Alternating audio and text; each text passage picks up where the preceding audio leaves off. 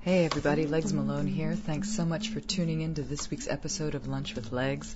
I am very excited to bring this particular episode to you as it is the first time we are featuring multiple people speaking into my beautiful microphone. But more on that in just a second.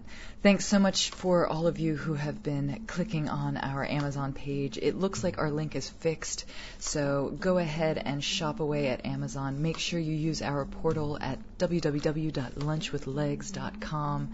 And if you want to spend a little bit less money and get a lot less material satisfaction, you can go ahead and click on our PayPal button. You can donate anything you feel appropriate to our podcast.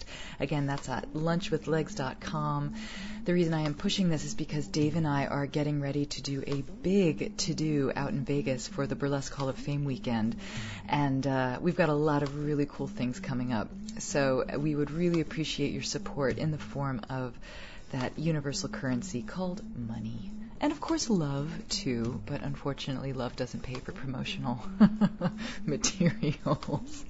Anyway, whatever you can give would be so deeply appreciated, and I really appreciate your guys' support, and it's always just such a treat to run into so many people on the street or at shows and say, oh my god, we love your podcast, and that just makes my heart sing. So thank you to everyone who is listening and taking around an hour outside of your day, or out of your day rather, to check out our labor of love here at Lunch with Legs. So thank you. Before we get onto the episode, I want to give a little shout out, or rather a big shout out, to a shop in Long Island. I know you're like, a shop in Long Island? What?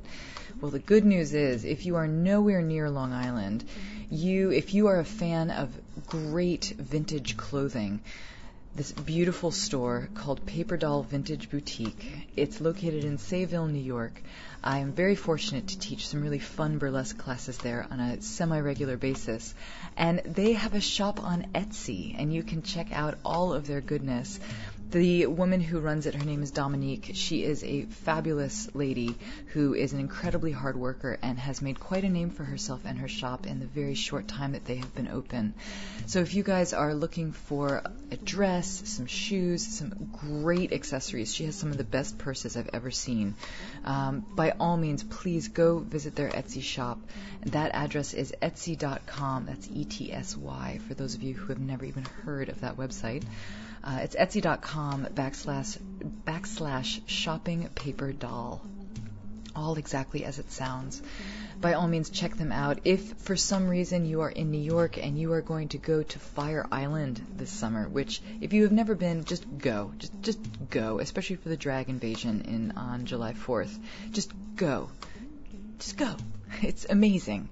Fire Island is an extraordinary little strip of land full of everything from the wildest hedonism you've ever seen to some really lovely, quiet family spots. But one of the shuttles, or the boat, the ferry, that's the word I'm looking for. One of the ferries to Fire Island leaves from Sayville. So if you are going out to Fire Island and you have a little bit of time to kill before your ferry arrives, Paper Doll Vintage Boutique is literally a 5-minute walk from the train station, and you can easily call a car from there to take you to the ferry, which is another 5-minute drive. So please go ahead, check out Paper Doll Vintage Boutique. They're on Facebook, they're on the interwebs. Go check them out, give them some love. They are an extraordinary, extraordinary boutique, and you will not be sorry. So by all means, and if you buy something, make sure you tell Dominique that Legs sent you, because she's a great gal, and I really want to support her business in every way I can. So, commercials out of the way, let's go ahead and get into this episode. This episode is dedicated to the phenomenon that is Naked Girls Reading. It was created by Michelle L'Amour, who is a burlesque superstar based in Chicago, and her husband, Frankie... Oh my god. I'm sorry, Frankie. I'm totally blanking on your name. I have no notes in front of me as I'm doing this. I'm completely talking off the fly. I'm sure I'm going to remember this as I'm completing this. But Michelle created a franchise, for lack of a better term, of an event that is exactly as it sounds. It is literally Naked Girls Reading. and I was very fortunate to interview the New York City chapter head, the wonderful Nasty Canasta, and she read some stuff, and then I got Creamy Stevens as well as Gal Friday. And if you guys don't know who they are, just stay tuned. They are a piece of work, both of them, all of them.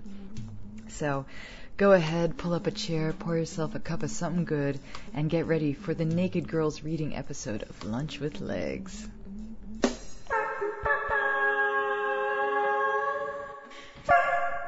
Hi, Nasty Canasta. How are you, honey? I'm well, thank you.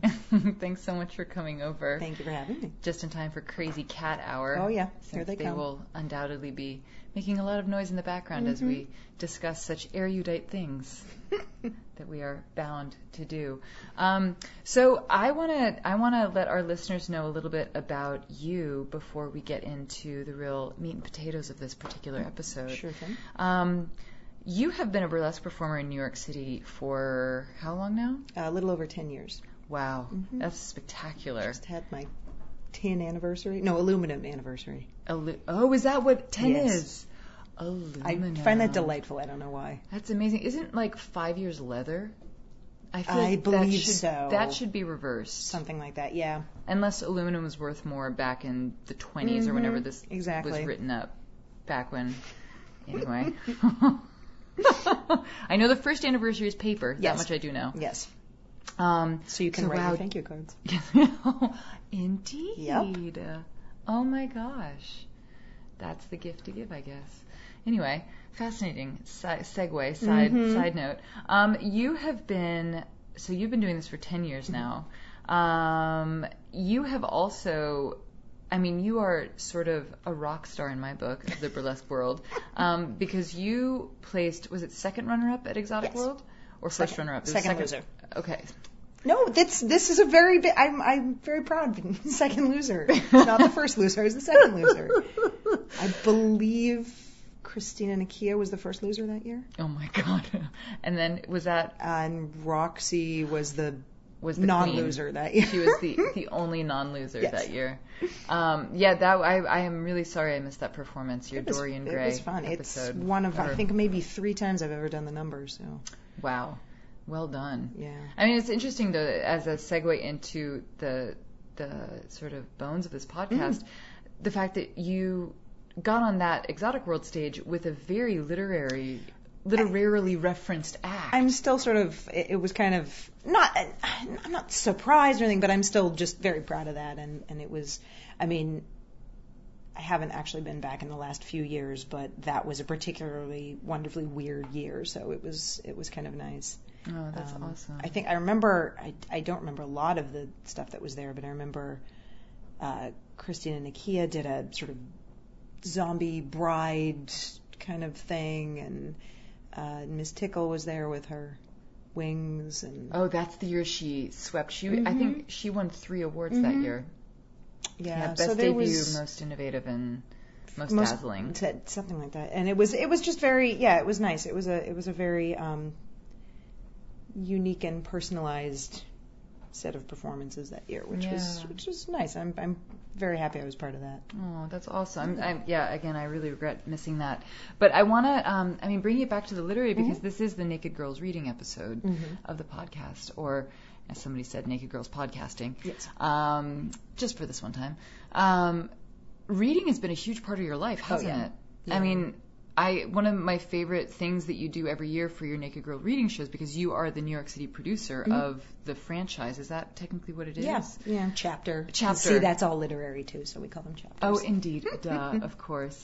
Every Christmas you read a Christmas story. I think most of the chapters, if not all of them, do. We do a Christmas Carol. A Christmas Carol. And we do Dickens' performance text, which is what he toured with for years and did readings of and performances of. And Dickens is, he's one of my favorite authors. I know a lot of people a lot of words, he got paid by the word, and I don't necessarily believe that was true. He also had an amazing use of language, just incredible, and especially that particular book. And it's, it's a novella, it's tiny, it's 100 pages maybe. Oh, wow. And for years, my own personal Christmas tradition, because I had a lot of different families that I was shuffled around between, or family houses for holidays.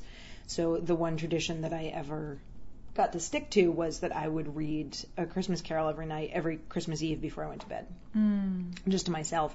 And I still try to do it, although usually by that time we've done it in the reading, so I don't necessarily feel like I need to as much anymore. Yeah. But the book itself, people think it's a silly, little whatever, because they've seen Mickey's Christmas Carol and that episode of Roseanne with the Ghost of Christmas Past and all of that crap. And there are some really bad pop culture versions of it, but the text itself is remarkable. I mean, the language actually just makes me cry to this day. I must have read it at least 50 times, and it still there's beautiful turns of phrase in there. Just incredible. That's I felt very fortunate to be one of the readers. Yeah, you did a couple years ago. Yeah, it was wonderful. It's so much fun. And I know I've asked you this before, but I will undoubtedly ask you again. I would love for you to come back and read A Christmas Carol for the podcast, because absolutely. A, you have a beautiful reading voice, but also just the fact that you care so much about the text, and it really shows in your reading of it. There's one part that we is actually not in the Dickens cut version, that's from the full version, that is one of my favorite pieces of writing in the English language ever, and it's so I'd love to read that one. Oh God, yeah. It's about walking through the streets on Christmas morning with the Ghost of Christmas Present, and it's delightful. Also, the Anglophile in me, it's London on Christmas morning in 1860 whatever, and it's just it's so amazing. It's beautiful. Wow. So coming to Naked Girls Reading, how long have you been? Well, okay, I have a slew of questions. One, what is it? B, how long have you been doing it? And C, anything else you want to say? It is. I mean, we like to say this. It's exactly what it sounds like. It's Naked Girls Reading. It was started in, the math is failing me, I think about 5 years ago, in Chicago by Michelle L'Amour and Frankie Vivid, and in October of that same year, whatever year it was, 5 years ago, they asked me to start doing, I think we were the first chapter outside of Chicago, to start doing shows here, and now there's literally just dozens of chapters in different states and cities and countries. There's a ton in Australia. It's huge in Australia. Wow. I just got an invite to one in, I want to say Tanzania. I could be wrong. Holy cow. Maybe it's Tasmania. I'm not sure. One's in Africa. So I don't think it's the African one. Tanzania's in Africa. I think it's Tasmania, though. Okay, yeah. Wow. But I think that might be the geographically furthest away. Yes, yeah, seriously. The most remote of the chapters. It's amazing. I mean, it's such a wonderful idea. And I know, so different people in different cities and different places, we run them. I mean, it's essentially the same thing. It's Naked Girls Reading, and I think pretty much everybody does themed readings however often they do it. We're monthly, and and I think it's different. I know different people, different places. There are different laws I know about where you can do them. So I think some of them have to be in galleries or private spaces or that sort of thing. I mean, here it's New York, so we've done it in bars and. That sort of thing, and we're in a theater space now and have been for a while, and I like that a lot. I actually think it's kind of a perfect mix of sort of downtown New York, but also but it is theatrical. It's a theatrical presentation, and I think pretty much everybody, that's part of it. So and the themes can be super super open. I mean, what was that? I think the last one you did was World Leaders. Yeah. So that's kind of any damn thing fits. And then this month or next month, sorry, it's in May. Our theme is going to be, it's a little more specific. It's Cake versus Death. I really finally somebody will settle that age-old literary debate. Well, we do these about once a year. I've been doing these versus shows. There's the first one I did was Bros versus Hoes, and it was chick lit and dude bro books, God. I mean that was so much fun. And then I think after that we did Pirates versus Ninjas, which was remember that one. Finding ninja literature was rough, but people did it. And we did Dinos versus Vampires because that just felt right.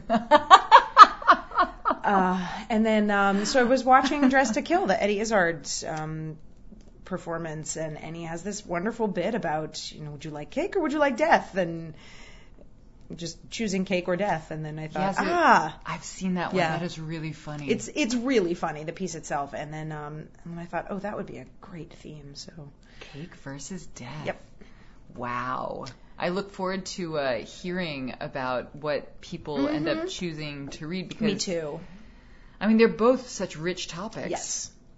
We have a, in this one I have a very, very dear friend, I know you've met her, the Naked Librarian, who's yes. a children's librarian. So she always finds some wonderful, richly illustrated things to read. And then I think Magdalena Fox and Evelyn Vinyl are in that one as well. So. Excellent. And I don't know what the hell I'm going to read for. Well, I don't know what I'm going to read for cake. I haven't decided yet. Yeah, because you read a lot of pieces for every show. I tend to do. You do shorter bits. I tend to do a few shorter bits. You know, so it ends up being about the same amount of time as everybody else read it. Yeah, but, and there's a pretty strict time limit for the readings. We tend to do, you know, it's over 5 years. I mean, I think the first couple readings we did, there were, like 5 readers, and there were like 6 readers, and people were doing 3 pieces, some of them, and whatever. And I think, given the New York City attention span, we've sort of pared it down a little bit, so it's there's 4 readers, there's 3 guests and me, and the guests do 2 pieces each. They're about 5 to 8 minutes, and then I do a few 3-minute pieces, 2-minute pieces, whatever. So yeah, it's a really nice sprinkling. Yeah, it tends to be. You know, we're in a space with only one bathroom, so the intermission, try to keep that small too, yeah. and all that, but. You know, we always lose people at halftime who kind of walk out going, oh, my God, this is great. We have to get up early tomorrow. Yeah. So, you know, that's what it is. But, yeah, totally. But it's a fun night, and it tends to be, you know, we always have people come in and go, I didn't know what to expect. So I'm like, really? Because it's called the thing it is. It is called the thing it is. We didn't think you were really going to be naked. Well, okay, but that's the title of it. I mean, we are wearing shoes. Yes. And a lot of jewelry, because it becomes incredibly significant what jewelry you wear when that's all you're wearing. Absolutely, or lack thereof. Mm-hmm. Where can people find out if they want to attend Naked Girls Reading here in New York City? Where can they go? Oh, they can go to nakedgirlsreadingnyc.com. Amazing. And this is a monthly show, yep. Yes? Yeah, we're almost always on the third Wednesday of every month. Awesome. Sometimes that gets changed, but. And the shows do tend to sell out, don't they? It's a small space. I mean, I think if we really cram them in, we only have about 55 seats or so. So it's a nice intimate. It's intimate. I think any bigger than that, we do the Christmas readings in the theater company's larger space, just because we need the chairs and. It's a bigger space, and it feels weird. People feel far away to me. Mm. So I prefer the smaller space personally. Yeah. Very cool. Well, in the spirit of all things naked and mm-hmm. girls and reading, you are going to be reading a very cool excerpt from a book that I absolutely wholeheartedly admit that I have not yet read. Well, it's here in front of you, and I'll leave it queued up. Yes, exactly. Should you be looking for something to read later? It's nice that this text is available online mm-hmm. in its entirety. Mm-hmm.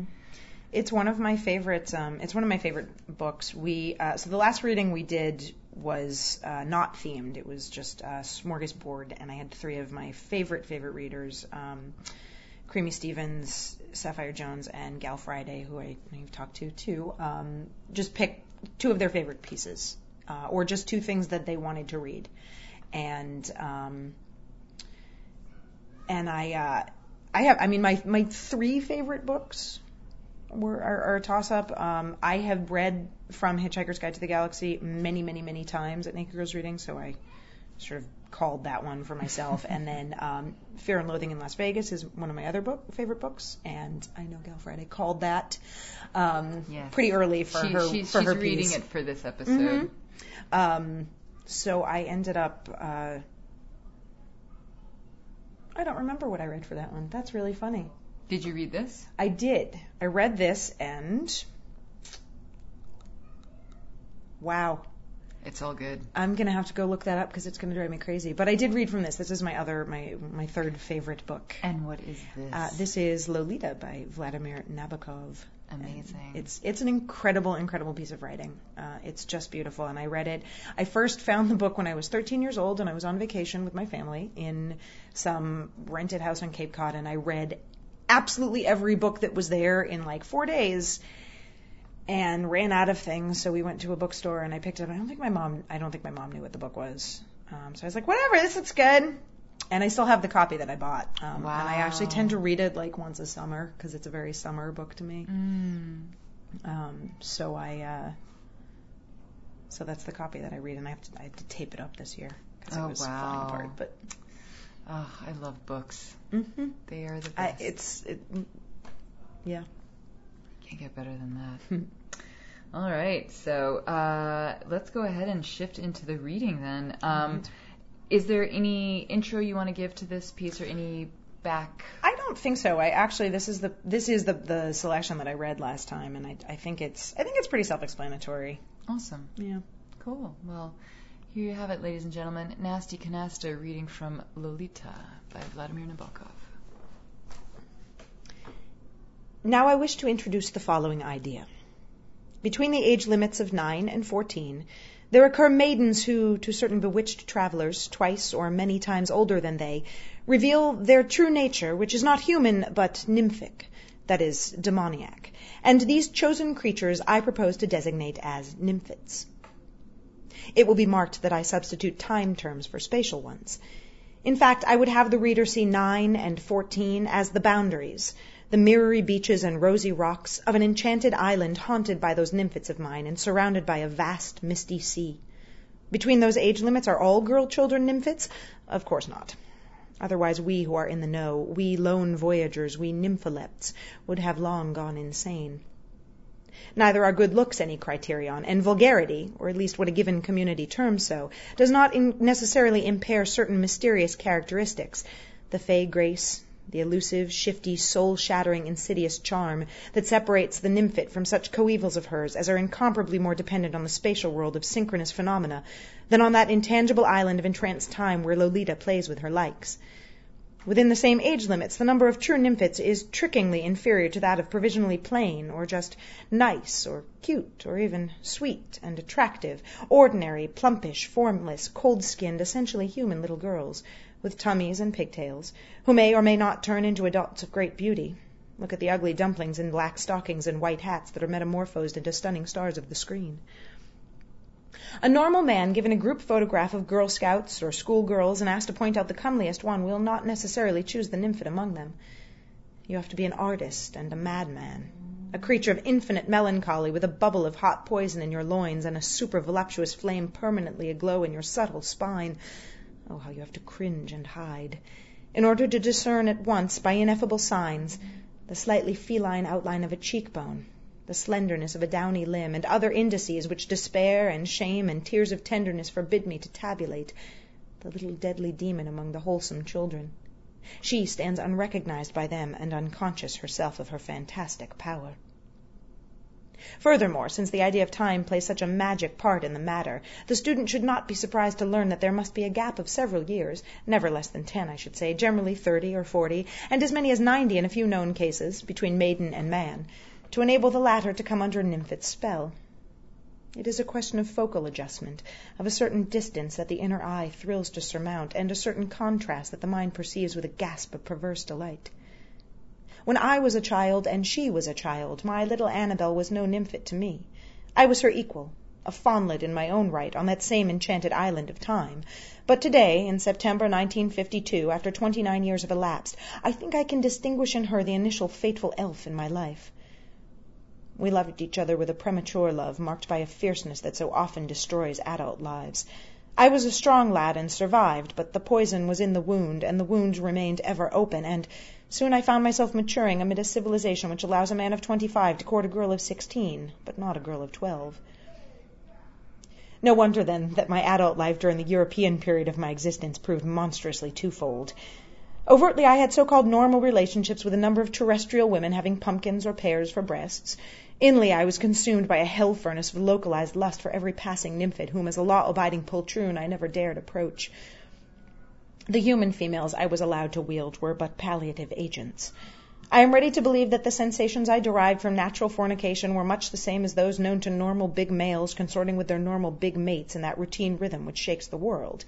The trouble was that those gentlemen had not, and I had, caught glimpses of an incomparably more poignant bliss. I was aware of not one but two sexes, neither of which was mine. Both would be termed female by the anatomist. But to me, through the prism of my senses, they were as different as mist and mast. All this I rationalize now. In my 20s and early 30s, I did not understand my throes quite so clearly. While my body knew what it craved for, my mind rejected my body's every plea. One moment I was ashamed and frightened, another recklessly optimistic. Taboos strangulated me. Psychoanalysts wooed me with pseudo-liberations of pseudo-libidos. The fact that to me only the object of amorous tremor were sisters of Annabelle's, her handmaids and girl pages, appeared to me at times as a forerunner of insanity. At other times I would tell myself that it was all a question of attitude, that there was really nothing wrong in being moved to distraction by girl children. But let us be prim and civilized. Humbert tried hard to be good, really and truly he did. He had the utmost respect for ordinary children with their purity and vulnerability, and under no circumstances would have interfered with the innocence of a child, if there was the least risk of a row.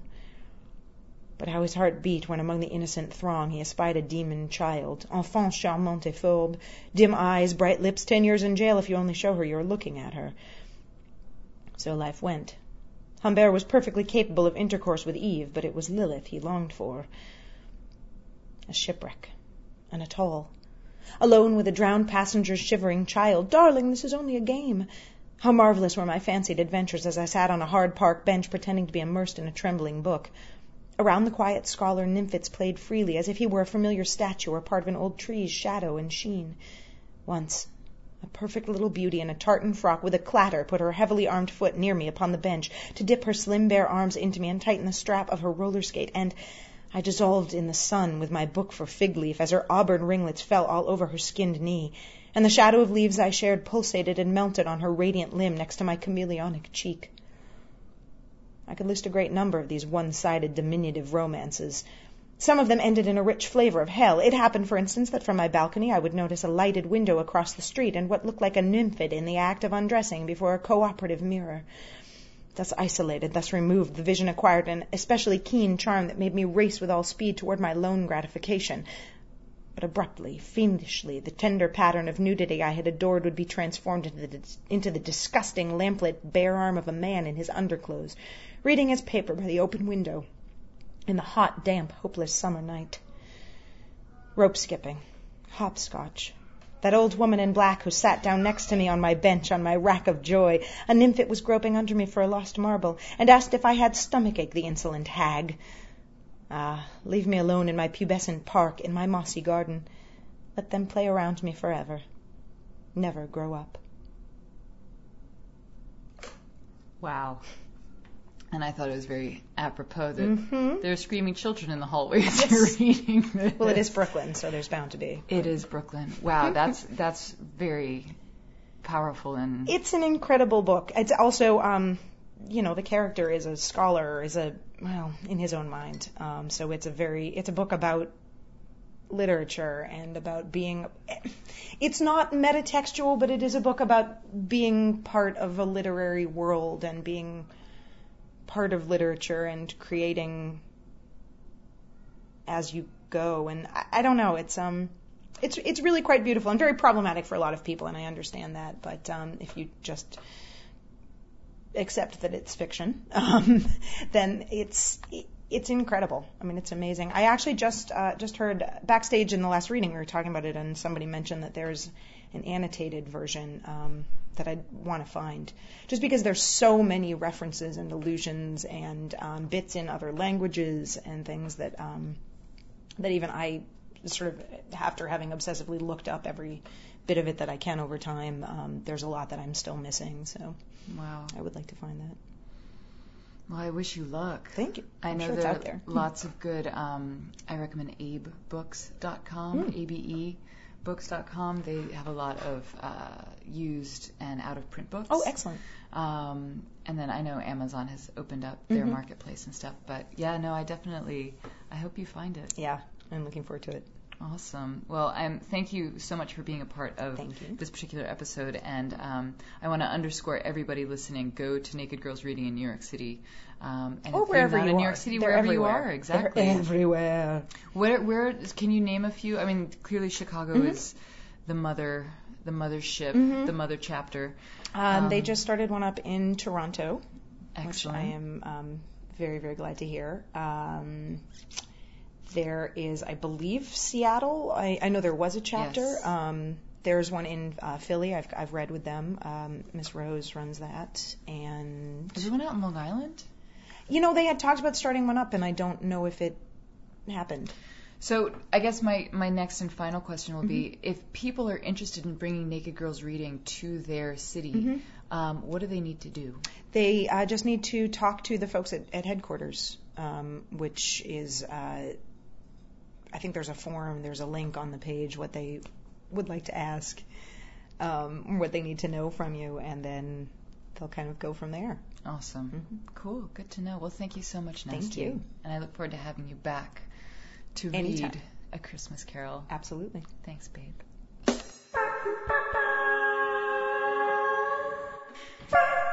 Okay. My name is Creamy Stevens, and today I'll be reading a piece by David Thorne, who has a website called 27b/6.com. And this is a piece entitled, Dear Neighbor, You Are Not Invited to My Party. A few weeks ago, a guy moved into the apartment across from me. I know little about him apart from the fact that he owns Cane Furniture, as I saw the delivery guys carry it up.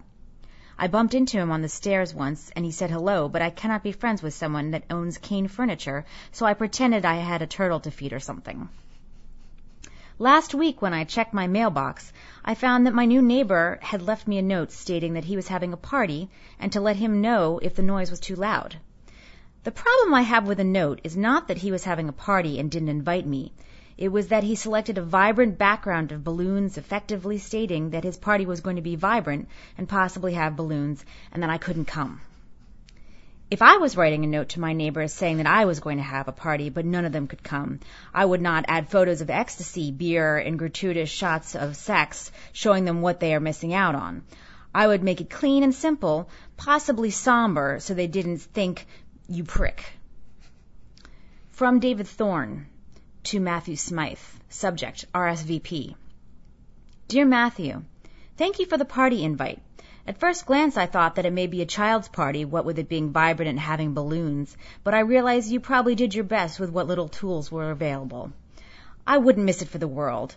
What time would you like me to be there? Regards, David. From Matthew Smythe to David Thorne, subject, RSVP. Hi, David. Sorry the note was just to let you know that we might be a bit loud that night. The housewarming is really just for friends and family, but you can drop by for a bit if you like. Cheers, Matthew. From David Thorne to Matthew Smythe. Subject, RSVP. Thanks, Matthew. Including me in your list of friends and family means a lot. You and I didn't tend to have long discussions when we meet in the hallway, and I plan to put a stop to that. Next time we bump into each other, I intend to have a very long conversation with you, and I'm sure that you are looking forward to that as much as I am. I have told my friend Ross that you are having a party, and he is as excited as I am. Do you want us to bring anything, or will everything be provided? Regards, David. From Matthew Smythe to David Thorne, subject, RSVP. Hi, David. As I said, my housewarming is just for friends and family. There's not a lot of room, so I can't have too many people come. Sorry about that, mate. Cheers, Matthew. From David Thorne to Matthew Smythe. Subject, RSVP. Dear Matthew, I can appreciate that. Our apartments are not very large, are they? I myself like to go for a jog every night to keep fit, but fear that leaving the house so that I have to jog on the spot, taking very small steps with my arms straight down. I understand the problems of space restrictions all too well. If you would like to store some of your furniture at my place during the party, you are quite welcome to. If we move your cane furniture into my spare room for the night and scatter cushions on the ground, that would provide a lot more seating and create a cozy atmosphere at the same time. I have a mirror ball that you can borrow. So I have told Ross not to invite everyone else due to the space constraints, so it will just be the two of us and my other friend Simon. When I told Simon that Ross and I were going to a party, he became quite angry that I had not invited him as well. So I didn't have any choice. So can he come as well? He can be quite violent. Sometimes I'm afraid to even be in the same room with him.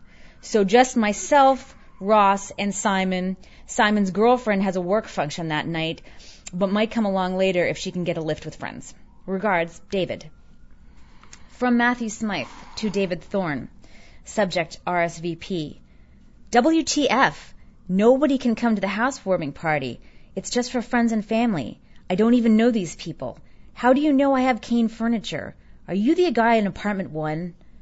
From David Thorne to Matthew Smythe. Subject, RSVP. Hi, Matthew. I understand it's an exclusive party, and I appreciate you trusting my judgment on who to bring. I just assumed that you had cane furniture. Doesn't everybody? Cane is one of the possibly the most renewable natural resources we have after plastic. It is not only strong, but lightweight and attractive. Every item in my apartment is made of cane, including my television. It looks like the one from Gilligan's Island, but it is in color, of course. Do you remember that episode where a robot came to the island? That was the best one, in my opinion. I always preferred Mary Ann to Ginger. Same with Flintstones. I found Betty much more attractive than Wilma, but then I am not really keen on redheads at all. They have freckles all over their body, did you know?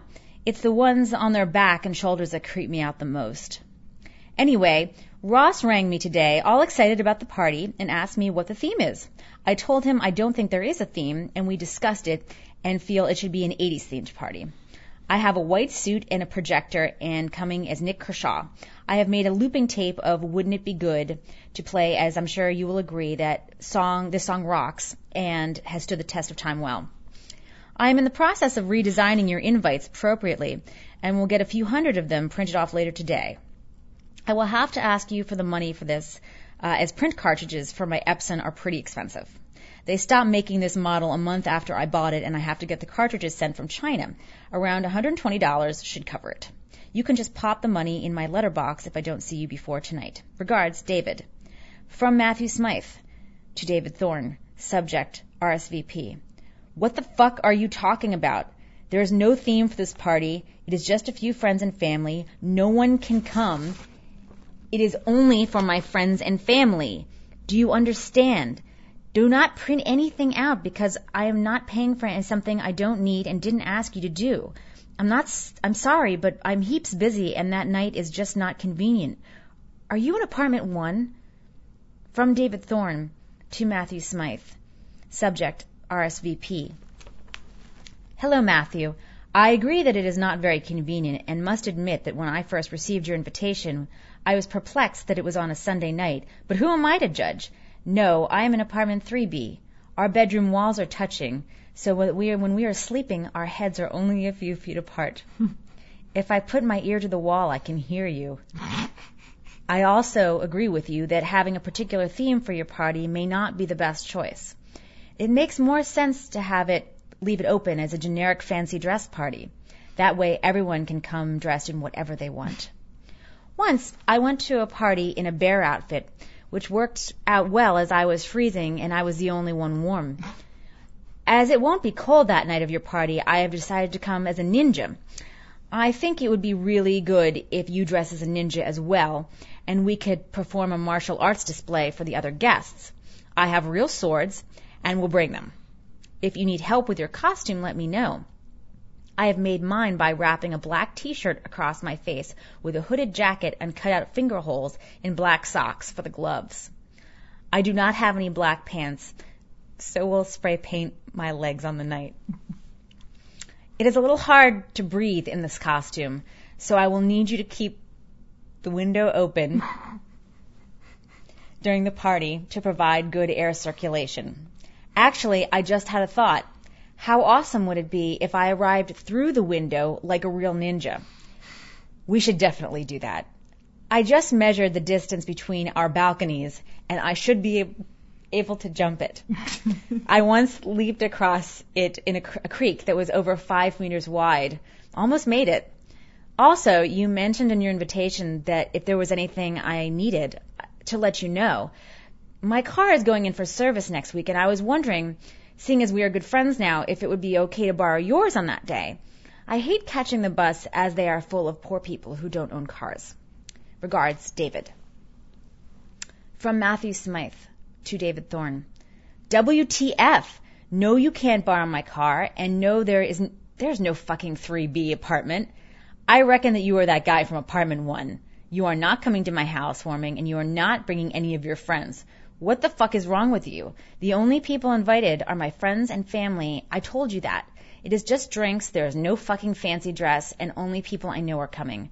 I don't want to be rude, but Jesus fucking Christ, ma'am. From David Thorne to Matthew Smythe. Subject, party. I have been away since Thursday, so have not been able to check my email from home. Flying back late today for the party, and just wanted to say we're really looking forward to it. We will probably get there around 11 or 12, just when it starts to liven up. Simon's girlfriend Kathy's work function was canceled, so she can make it after all, which is good news. She will probably have a few friends with her, so they will take the minivan. Also, I've arranged a piñata. Regards, David.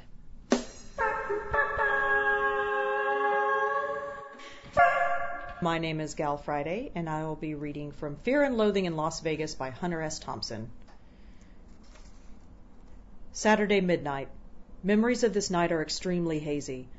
All I have is a pocket full of keno cards, cocktail napkins all covered with scribble notes. Here is one. Get the Ford man. Demand a Bronco for race observation purposes. Photos? Why not a helicopter? Get on the phone. Lean on the fuckers. Heavy yelling. Another says, sign on Paradise Boulevard, stopless and topless. Bush League sex compared to L.A. Pasties here. Total naked public humping in L.A. Las Vegas is a society of armed masturbators. Gambling is the kicker here. Sex is extra, a weird trip for high rollers. House whores for winners, hand jobs for the bad luck crowd. Mainline gambling is a very heavy business, and Las Vegas makes Reno seem like your friendly neighborhood grocery store. For a loser, Vegas is the meanest town on earth. Until about a year ago, there was a giant billboard on the outskirts of Las Vegas saying, don't gamble with marijuana. In Nevada, possession 20 years, sale life. So I was not entirely at ease drifting around the casinos on this Saturday night with a car full of marijuana and a head full of acid. We had several narrow escapes. At one point, I tried to drive the Great Red Shark into the laundry room of the Landmark Hotel, but the door was too narrow, and the people inside seemed dangerously excited. What were we doing out here? What was the meaning of this trip? Did I actually have a big red convertible out on the street? Was I just roaming around these mint hotel escalators in a drug frenzy of some kind, or had I really come out to Las Vegas to work on a story?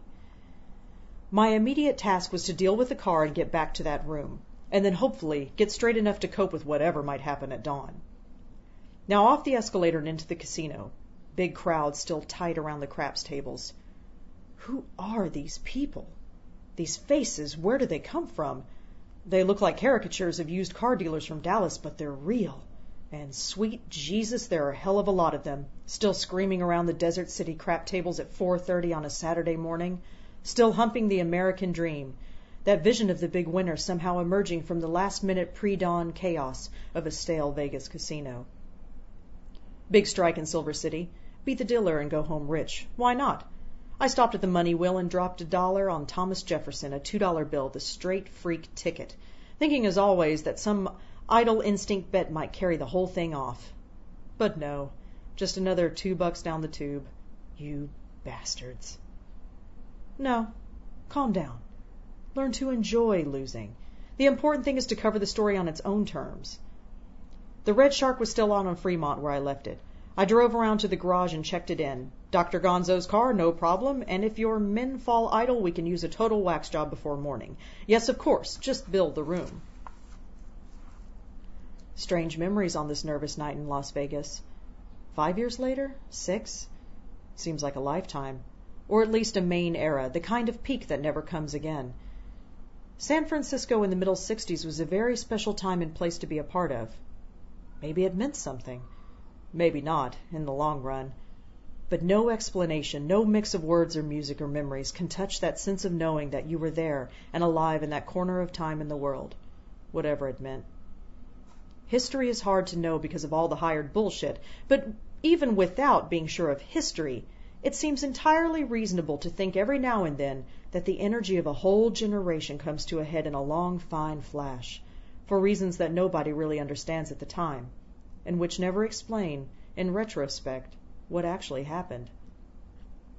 My central memory of that time seems to hang on 1 or 5 or maybe 40 nights or very early mornings when I left the Fillmore half crazed and, instead of going home, aimed the big 650 Lightning across the Bay Bridge at 100 miles an hour, wearing L.L. Bean shorts, booming through the Treasure Island Tunnel at the lights of Oakland and Berkeley and Richmond, not quite sure which turnoff to take when I got to the other, but being absolutely certain that no matter which way I went, I would come to a place where the people were just as high and wild as I was.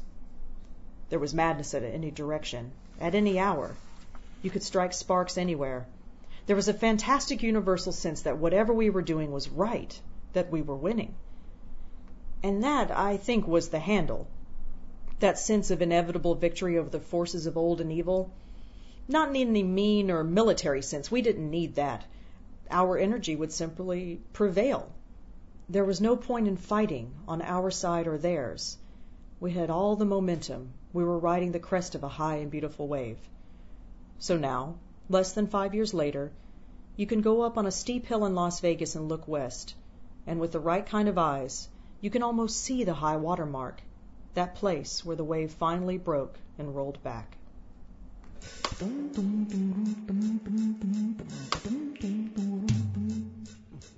And there you have it, folks, our beautiful readers. And in the spirit of Naked Girls Reading, in this particular episode, I have been very fortunate to read at quite a few of the events. And so to close this episode, I would like to read you a poem by W.S. Merwin, and it is called Thank You. Listen, with the night falling, we are saying thank you. We are stopping on the bridge to bow from the railings. We are running out of the glass rooms with our mouths full of food to look at the sky and say thank you. We are standing by the water, looking out in different directions. Back from a series of hospitals, back from a mugging, after funerals, we are saying thank you. After news of the dead, whether or not we knew them, we are saying thank you. In a culture up to its chin in shame, living in the stench it has chosen, we are saying thank you. Over telephones, we are saying thank you. In doorways and in the backs of cars and in elevators, remembering wars and the police at the back door and the beatings on the stairs, we are saying thank you. In the banks that use us, we are saying thank you. With the crooks in the office, with the rich and the fashionable, unchanged, we go on saying thank you, thank you. With the animals dying around us, our lost feelings, we are saying thank you. With the forests falling faster than the minutes of our lives, we are saying thank you. With the words going out like cells of a brain, with the cities growing faster over us like the earth, we are saying thank you. Faster and faster, with nobody listening, we are saying thank you.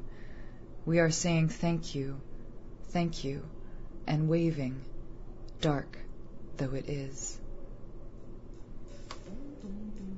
Thanks so much for tuning in to this week's episode, guys. I, again, appreciate your listenership.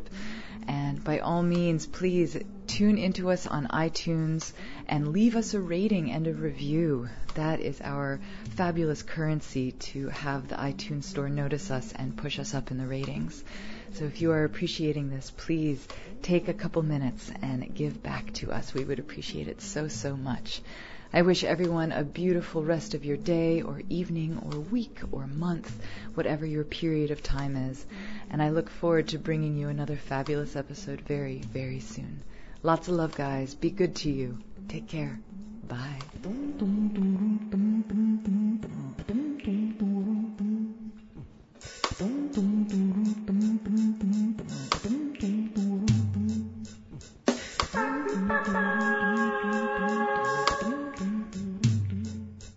Want some lunch for your ears? Lunch